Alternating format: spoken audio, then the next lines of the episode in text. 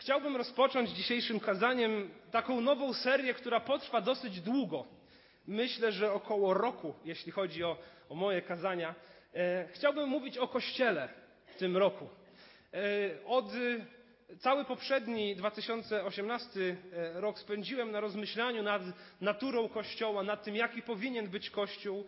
Też mój wyjazd do Stanów Zjednoczonych we wrześniu właśnie po to był, aby tam skupić się na tym, gdzie faktycznie przez 10 dni tylko o tym, o Kościele rozmawialiśmy.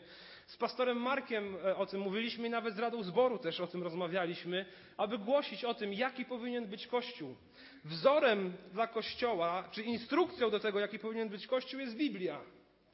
E, napisano wiele książek o rozwoju Kościoła, o tym, co powinno się zrobić, żeby on rósł. I książki książkami, jedne są mądrzejsze, inne mniej mądre. E, e, ostatecznie mamy Słowo Boże. I Pan Bóg wszystko, co chciał nam powiedzieć o Kościele, wiedział, że, powiedział właśnie w tym Słowie. I Kościół w Biblii jest nazywany różnymi ciekawymi metaforami. Więc jest nazywany oblubienicą albo małżonką Chrystusa. Jest nazywany świątynią Bożą, świątynią Ducha, świętą budowlą, ciałem Chrystusa. I aby ciało było zdrowe, należy o nie dbać. Prawda? To żadna filozofia. Trzeba się odpowiednio odżywiać, warto e, e, ćwiczyć fizycznie, jakoś tam suplementować witaminy, czy coś jeszcze robić, bo jak jest chore, to wtedy trzeba je leczyć. Ale czasami tych chorób można uniknąć, jeśli człowiek faktycznie o to się troszczy. I jeśli Kościół jest ciałem Chrystusa, to, to celem tych wszystkich kazań będzie właśnie to, abyśmy o to ciało się troszczyli odpowiednio, tak jak Pan Bóg to zaplanował. I kiedy będę mówił słowo Kościół, to ono się odnosi do takiego kościoła globalnego, czyli wszystkich wierzących, ale również do kościoła lokalnego, do naszego zboru. I dzisiaj, jeszcze słowem wstępu, wydaje mi się, że rola lokalnego kościoła, czyli zboru, bardzo często jest umniejszana. Dzisiaj mówi się dużo o tym, że mamy wolność w Chrystusie, że ja mam mieć relację z Panem Bogiem, ja jako ja. I to jest prawda, że podkreśla się jakąś niezależność, którą mamy jako chrześcijanie. To też jest prawda. Ale jednak Pan Bóg włącza nas do Kościoła. Włącza nas do Kościoła. I dzisiaj również próbuje się robić takie kościoły, kościół dla młodych. Nawet słyszałem o jednym człowieku, który chciał zakładać kościół dla artystów, kościół dla biznesmenów, kościół dla takich, kościół dla owakich. A, a to, co widzę w Biblii, to jednak jest jeden kościół, jeden zbór, w którym wszyscy mają udział. Wielopokoleniowy, dla biednych i dla bogatych, dla artystów i dla inżynierów, dla wszystkich. Można by tak jeszcze długo rozwijać. Więc jaki jest zdrowy kościół? Jaki jest zdrowy zbór? Czy my do takiego zboru e, dążymy, by takim zborem być? Dzisiaj e, przeanalizujemy pierwszy fragment, e, w którym po raz pierwszy pojawia się słowo Kościół w Nowym Testamencie. Ewangelia Mateusza, rozdział 16. Dwa, może trzy kazania z tego tekstu będę chciał wygłosić. Dzisiejsze jest właśnie wstępem do i tej całej takiej serii tych, tych kazań i e, zarazem tego fragmentu. Ewangelia Mateusza, rozdział 16. Przeczytamy wersety od 13 do 20. Zanim to uczynimy, pochylmy jeszcze nasze głowy na krótko w modlitwie. Panie nasz Boże, dziękuję Tobie za Twoje słowo, które mówi nam wszystko to, co powinniśmy wiedzieć o naszym życiu, o Tobie, również i o Kościele. Dziękuję Tobie, Panie, za to, że Ty swój Kościół e, budujesz, podtrzymujesz, rozwijasz. Panie, takim Kościołem, e, o jakim mówi Twoje słowo i my chcemy być. Proszę, prowadź nas przez to rozważanie. Otwieraj nasze oczy na to, co mówi Twoje słowo. Otwieraj nasze umysły i serca, aby były gotowe to przyjąć. Przemawiaj do nas, Panie, i przemieniaj nas na swoje podobieństwo. Twórz nas, z nas taki zbór, który, jakim on powinien być, wedle standardów, jakie znajdujemy w Twoim słowie. Prowadź nas, Panie, jeszcze raz prosimy o tego młodego chłopaka, e, Panie, by ta cała historia z jego zemdleniem e, dobrze się skończyła. Tobie go w całości powierzamy. Amen. Amen. Czytamy zatem w Ewangelii Mateusza, rozdziale 16, wersetach od 13 do 20 następujące słowa. A gdy Jezus przyszedł w okolice Cezarei Filipowej, pytał uczniów swoich, mówiąc, za kogo ludzie uważają Syna Człowieczego? A oni rzekli, jedni za Jana Chrzciciela, inni za Eliasza, jeszcze inni za Jeremiasza albo za jednego z proroków. On im mówi, a wy za kogo mnie uważacie? A odpowiadając, Szymon Piotr rzekł, Tyś jest Chrystus, Syn Boga żywego. A Jezus odpowiadając, rzekł mu, Błogosławiony jesteś, Szymonie, synu Jonasza, bo nie ciało i krew objawiły ci to, lecz Ojciec mój, który jest w niebie. A ja ci powiadam, że ty jesteś Piotr i na tej opoce zbuduję kościół mój, a bramy piekielne nie przemogą go. I dam ci klucze Królestwa Niebios i cokolwiek zwiążesz na ziemi będzie związane i w niebie, a cokolwiek rozwiążesz na ziemi będzie rozwiązane i w niebie. Wtedy przykazał uczniom swoim, aby nikomu nie mówili, że on jest Mesjaszem. Więc dowiadujemy się w trzynastym wersecie, że Jezus podróżuje ze swoimi uczniami, że jest w okolicy Cezarei Filipowej. Cezarea Filipowa, gdyby spojrzeć na mapę Izraela, znajduje się około 40 kilometrów na północ od jeziora Galilejskiego. Więc jest to już północna granica Izraela. W większości tam mieszkali poganie, a to było już w drugiej części służby Jezusa wydarzyła się ta historia. Więc wydaje się, że Jezus poszedł tam, w okolice Cezarei Filipowej, aby pobyć z uczniami, aby tam nikt ich nie kłopotał, aby tam nikt e, im nie przeszkadzał. Chyba chciał być z nimi sam na sam. I kiedy tam się znajduje, zadaje im pytanie. Mówi, za kogo ludzie uważają Syna Człowieczego? Syn Człowieczy to zwrot w Ewangelii Mateusza i Marka, który często, którym często jest nazywany Jezus. W paralelnych fragmentach Jezus pyta po prostu, za kogo ludzie mnie uważają? I uczniowie odpowiadają. Mówią jedni za Jana Chrzciciela, inni za Eliasza, za Jeremiasza albo za jednego z proroków. I faktycznie takie było myślenie ludzi. Za Jana Chrzciciela to już król Herod, jeśli dobrze wierzę, że pamiętacie tę historię, który myślał, że Jezus jest zmartwychwstałym Janem Chrzcicielem, który został zabity. Mylił się. Inni uważają za Eliasza. To Stary Testament kończy się zapowiedzią tego, że nadejdzie Eliasz. Niektórzy widzieli w Jezusie tego Eliasza. Inni mówią, że y, uważają Jezusa za Jeremiasza, czyli proroka żyjącego w czasie okupacji narodu izraelskiego, proroka, który zapowiadał nadejście sądu Bożego i Jezus faktycznie również to czynił. Inni uważają za jednego z proroków, czyli kogoś, kto przemawia w Bożym imieniu. Różne ludzie mieli koncepcje na to, kim jest Jezus. Ale on w końcu pyta swoich uczniów i mówi: Za kogo wy mnie uważacie? Za kogo wy mnie uważacie? Nie jacyś tam ludzie chodzący tylko za mną, ale wy, moi uczniowie. Za kogo wy mnie uważacie, to jest jedno z najważniejszych pytań, jeśli nie najważniejsze, na które musi sobie odpowiedzieć człowiek również i dzisiaj. Kiedy myślisz o Jezusie Chrystusie, kiedy patrzysz na Jezusa Chrystusa, to o kim myślisz i kogo widzisz? Za kogo wy mnie uważacie? I głos zabiera Piotr. Jest chyba takim, e, może nie przywódcą uczniów, ale tym, który w ich imieniu przemawia. I mówi: Ty jesteś Chrystus, syn Boga żywego. Nie Eliasz, nie Jan Chrzciciel, nie Jeremiasz, nie inny z proroków. Ty jesteś Chrystus, czyli Mesjasz, zapowiadany od wieków, o którym mówił Eliasz, o którym mówił Jeremiasz, o którym mówili prorocy, o którym mówił Jan Chrzciciel, ale Ty nie jesteś nimi. Oni o Tobie mówili i na Ciebie wskazywali.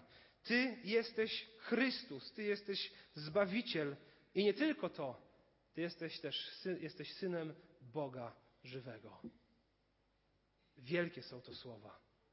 Boga żywego, e, Bóg żywy, tak e, nazywany jest Bóg często w Starym Testamencie, jako kontra do różnych bożków czy bóstw pogańskich, które były martwe, które były zbudowane z kamienia, czy drewna, czy innych materiałów i nie mogły nikomu pomóc. Bóg nasz zaś, Bóg Biblii, jest Bogiem żywym. Więc Piotr mówi: Ty jesteś Chrystus, syn Boga żywego. Za kogo Ty uważasz Jezusa? Zwracając się do naszych młodych e, gości, przyjaciół z Joy Weekendu, zwracając się do nas wszystkich. Za kogo Wy Go uważacie? Za wielkiego nauczyciela, jakim Buddha na przykład był? Za proroka, jakim Mohamed rzekomo był? Za jakiegoś ówczesnego, starożytnego celebrytę, jakich i również dzisiaj wiele? Czy może za Chrystusa, Syna Boga żywego? Jeśli tak, to w jaki sposób to się objawia w Twoim życiu? W jaki sposób w Twoim życiu, kiedy patrzą na Ciebie znajomi z klasy, z pracy, ze szkoły, mogą zobaczyć, że Jezus prawdziwie jest dla Ciebie Chrystusem, Synem Boga żywego? Bo jeśli całe Twoje życie nie jest temu poddane, jeśli całe nasze życie nie świadczy o tym, że On prawdziwie jest Zbawicielem, moim Mesjaszem, Synem Boga, e, drugą osobą Trójcy Świętej, jeśli całe moje życie o tym nie mówi, to nie jest On wcale moim Panem ani moim Zbawicielem. On chce od nas całego swojego życia. Zadawajmy sobie stale to pytanie, niezależnie od tego, jak długo idziemy z Jezusem. Kim On dla mnie jest? Niech to będzie takie pytanie, które nas prowadzi przez życie, które pomaga nam mierzyć nasz duchowy puls. Kim jest dla mnie Jezus? Czy faktycznie jest tym, kim jest prawdziwie, również objawiony w swoim słowie? Co na to wyznanie Piotra odpowiada Jezus? Werset 17. A Jezus odpowiadając rzekł mu, błogosławiony jesteś Szymonie, synu Jonasza, bo nie ciało i krew objawiły ci to, lecz Ojciec mój, który jest w niebie. Błogosławiony jesteś. Innymi słowy, szczęśliwy jesteś. Możesz uznawać się za szczęśliwego. Bóg ci wielce pobłogosławił, Szymonie, synu Jonasza. Dlaczego jesteś ubłogosławiony? Dlaczego jesteś szczęściarzem? Dzisiaj moglibyśmy powiedzieć. Bo nie ciało i krew ci to objawiły. Ciało i krew to taki związek frazeologiczny oznaczający człowieka. Nie człowiek ci to objawił, nie doszedłeś tego sam, do tego sam swoimi zmysłami, swoim e, logicznym rozumowaniem. Nie doszedłeś do tego sam, wyciągając różne wnioski. Nie powiedział ci o tym jakiś inny człowiek. Nie ciało i krew ci to objawiły.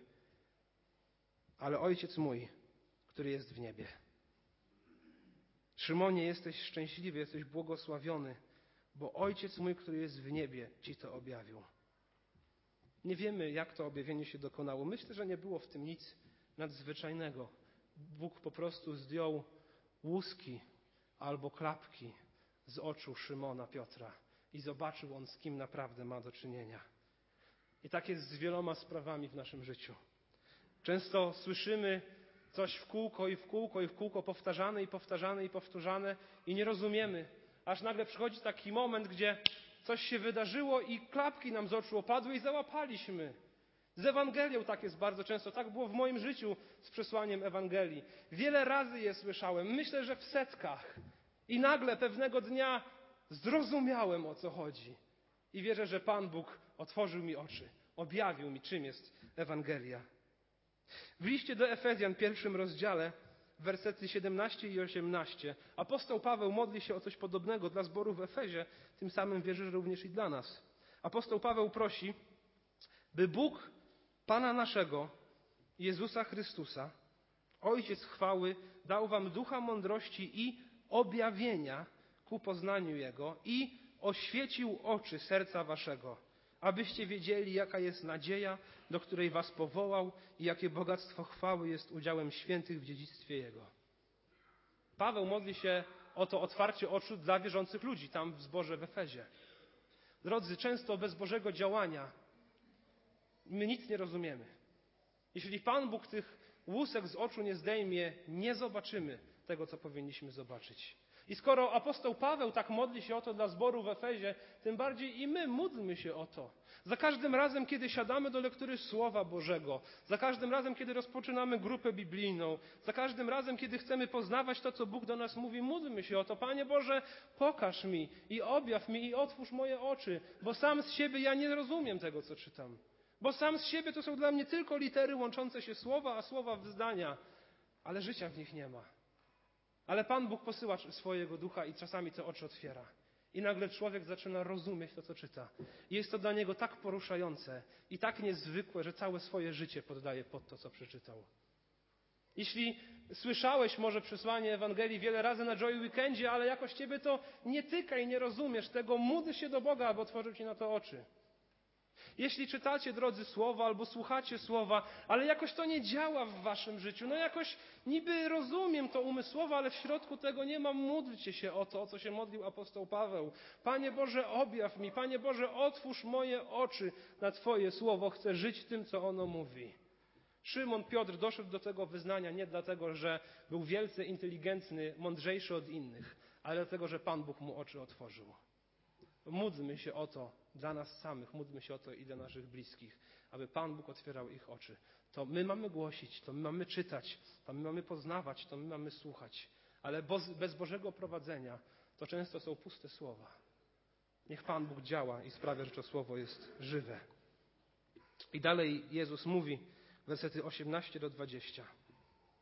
A ja ci powiadam, że ty jesteś Piotr i na tej opoce zbuduję kościół mój, a bramy piekielne go nie przemogą. I dam ci klucze Królestwa Niebios i cokolwiek zwiążesz na ziemi, będzie związane i w niebie, cokolwiek rozwiążesz na ziemi, będzie rozwiązane i w niebie. Do tego miejsca. Ten werset, ten fragment mówiący o tym, ty jesteś Piotr, na tej opoce zbuduję kościół mój i tak dalej, to e, na następnym kazaniu spróbuję tego dotknąć. Chciałbym się skupić teraz na czterech najważniejszych, moim zdaniem, słowach w tym fragmencie. Ja zbuduję Kościół mój. Tutaj w tym przekładzie nie występuje słowo ja, ale jest ono oczywiście naturalnie tam pasuje. Ja zbuduję Kościół mój. Co te cztery słowa oznaczają? Ja.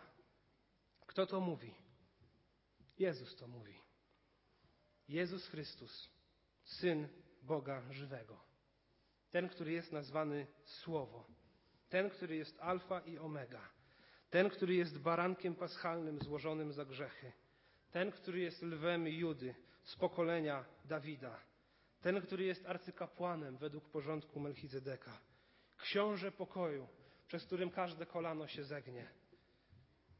Cierpiący sługa, który wielu usprawiedliwi oblubieniec, ten, przez którego i dla którego wszystko zostało stworzone.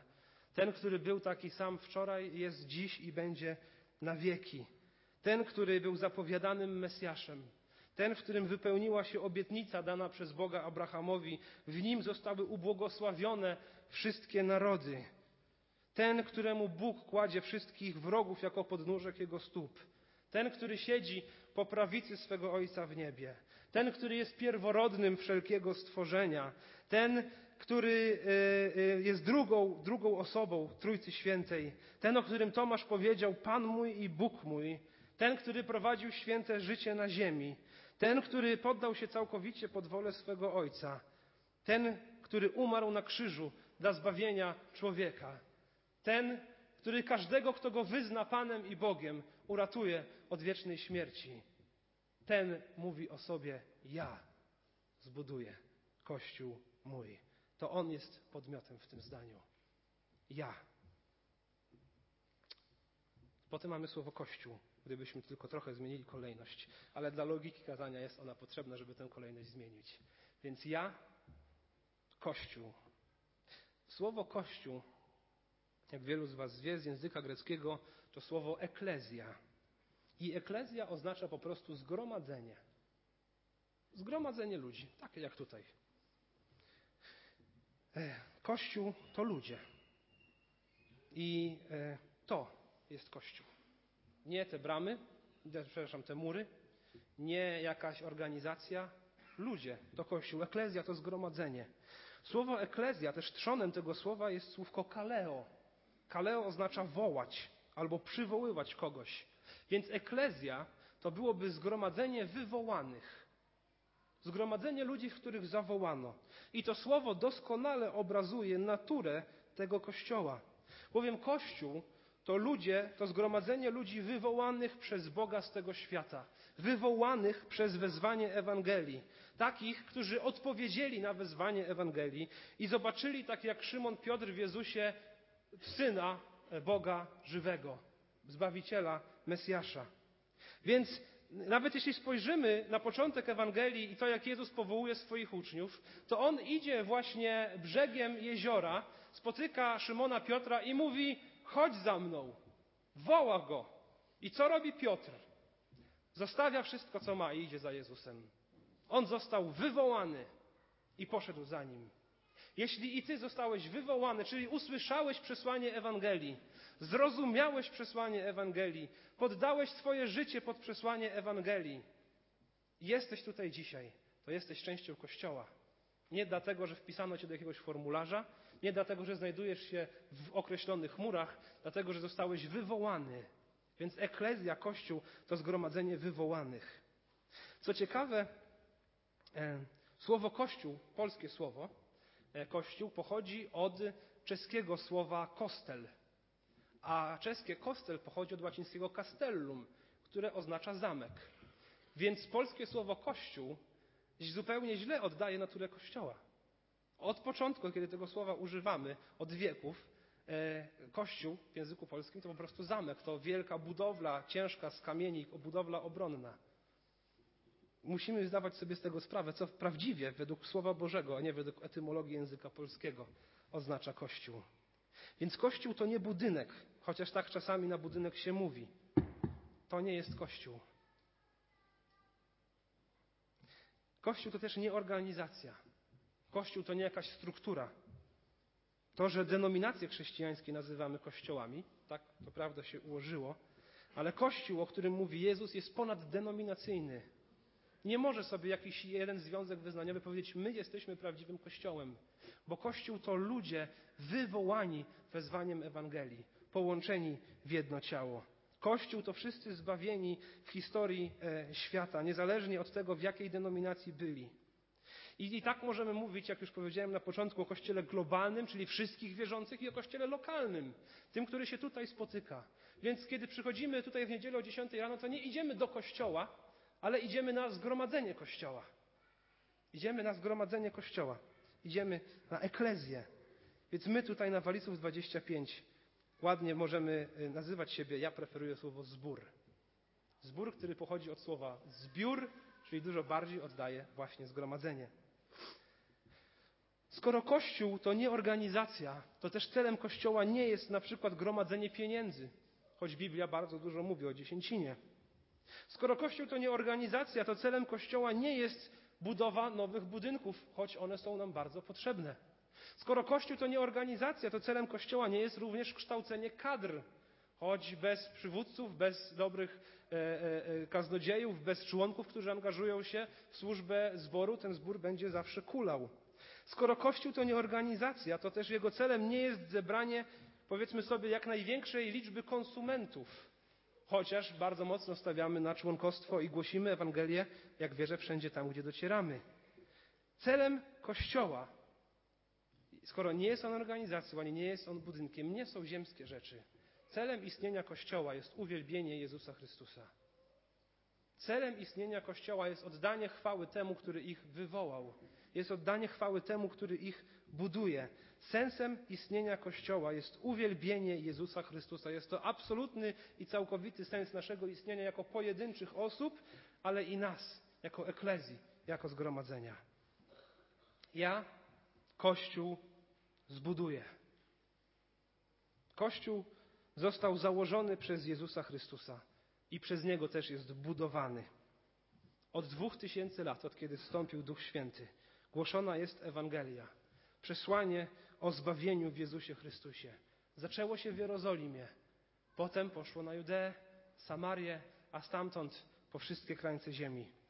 Również i dzisiaj, od dwóch tysięcy lat, i dzisiaj jest głoszona Ewangelia. Docierają misjonarze do kolejnych krajów, Y, tłumaczą Biblię i drukują na kolejne języki, aby upewnić się, że wszędzie tam, gdzie dotrą chrześcijanie, tam ludzie niezbawieni usłyszą przesłanie o Jezusie Chrystusie. I chociaż to ludzie głoszą, i chociaż to ludzie tłumaczą, i chociaż to ludzie przekazują dalej, tak jak na przykład Gedeonici, to jeśli Pan domu nie zbuduje, trudno, trudzą się budowniczowie, próżno trudzą się budowniczowie. To Chrystus zbuduje swój Kościół, nie my. To Chrystus buduje swój Kościół, a nie my. Choć stale wzywa On nas do służby, choć odpowiadamy wiarą na Jego wezwanie, to On najpierw te klapki z naszych oczu musi zrzucić, abyśmy mogli odpowiedzieć. Świat przemija. Imperium rzymskie upadło. Inne imperia, które wzrastały, upadały. Wielcy dowódcy i politycy upadali. Naukowcy umierają. wielcy celebryci czy mądrzy tego świata umierają, Kościół od dwóch tysięcy lat istnieje i ma się dobrze. Może w naszym kraju czy w naszej kulturze oglądamy jakiś upadek chrześcijaństwa, ale tam, gdzie ono teraz dociera, jest mnóstwo przebudzeń w Azji, w Ameryce Południowej, w innych częściach tego świata. Świat przemija, Kościół ma się dobrze, bo bramy piekielne go nie przemogą.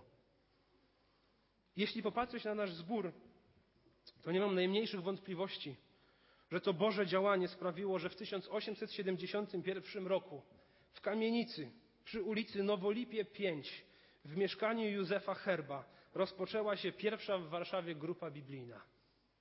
Nie mam najmniejszych wątpliwości, że to Boże działanie sprawiło, że 24 kwietnia 1875 roku z tej grupy ukonstytuował się pierwszy zbór baptystyczny w Warszawie. Nie mam najmniejszych wątpliwości, że to Boże działanie sprawiło, że w 1908 roku ten zbór mógł kupić swoją pierwszą kaplicę i zacząć się już poważnie gromadzić. Nie tylko po domach, ale w kaplicy. I tak można by jeszcze długo wymieniać. Jeśli Pan domu nie zbuduje, próżno trudzą się budowniczowie.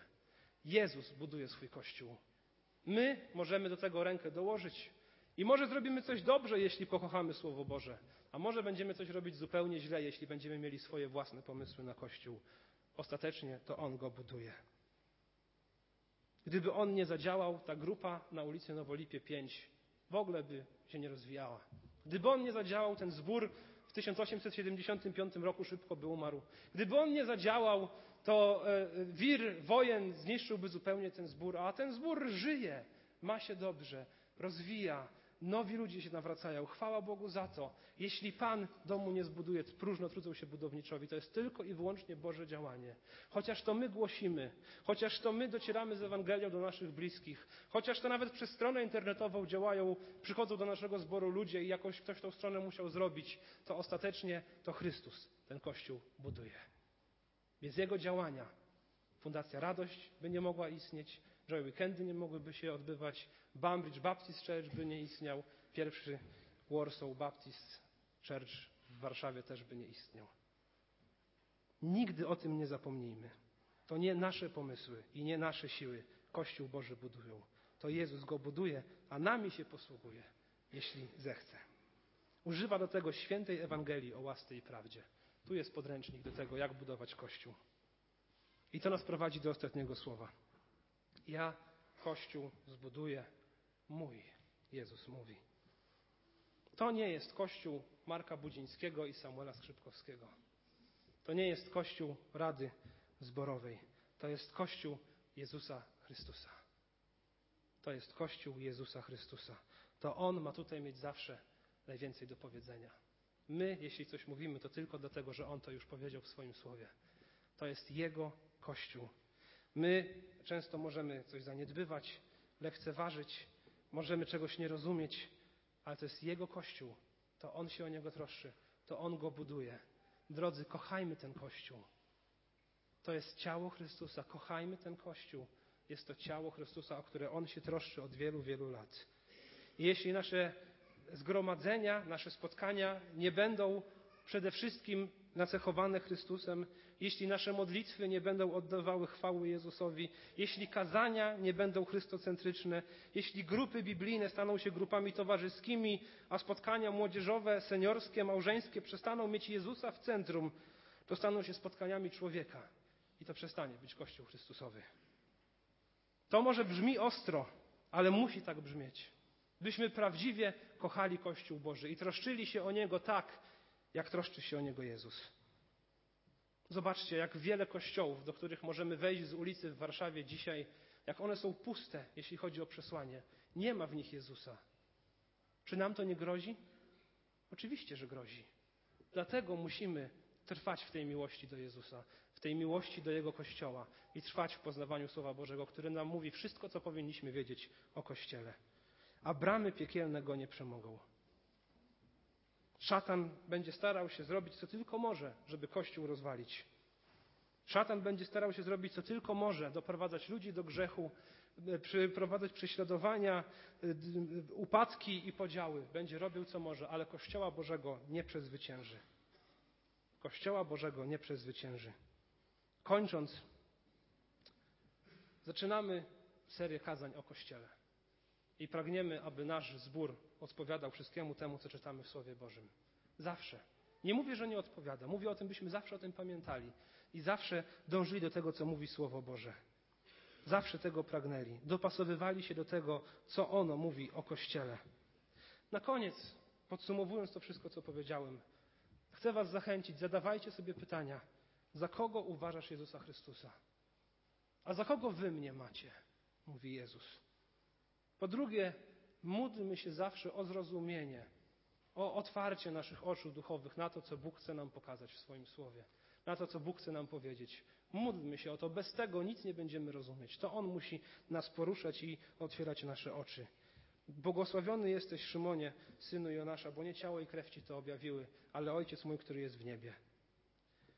Po trzecie, Jezus mówi: Ja zbuduję Kościół mój. To On buduje. To jest Jego Kościół. Kościół to eklezja, to ludzie, to zgromadzenie ludzi wywołanych. My, może, my mamy y, y, y, głosić, my mamy działać, my mamy służyć. To On buduje. To Jemu chwała zawsze za to. I to jest Jego Kościół, nie nasz, jak tutaj sobie siedzimy. Następnym razem będziemy mówić o Piotrze, o opoce, o tym więcej, co znaczy, że bramy piekielne go nie przemogą, o tych kluczach. To za dwa tygodnie. Drodzy, powstańmy, zaśpiewamy jedną pieśń. Nie mogłaby to być inna niż pieśń O jakże kocham Twój najświętszy Boże dom. Zaśpiewajmy ją, a potem każdego z Was, kto pragnie, zachęcam do głośnych modlitw.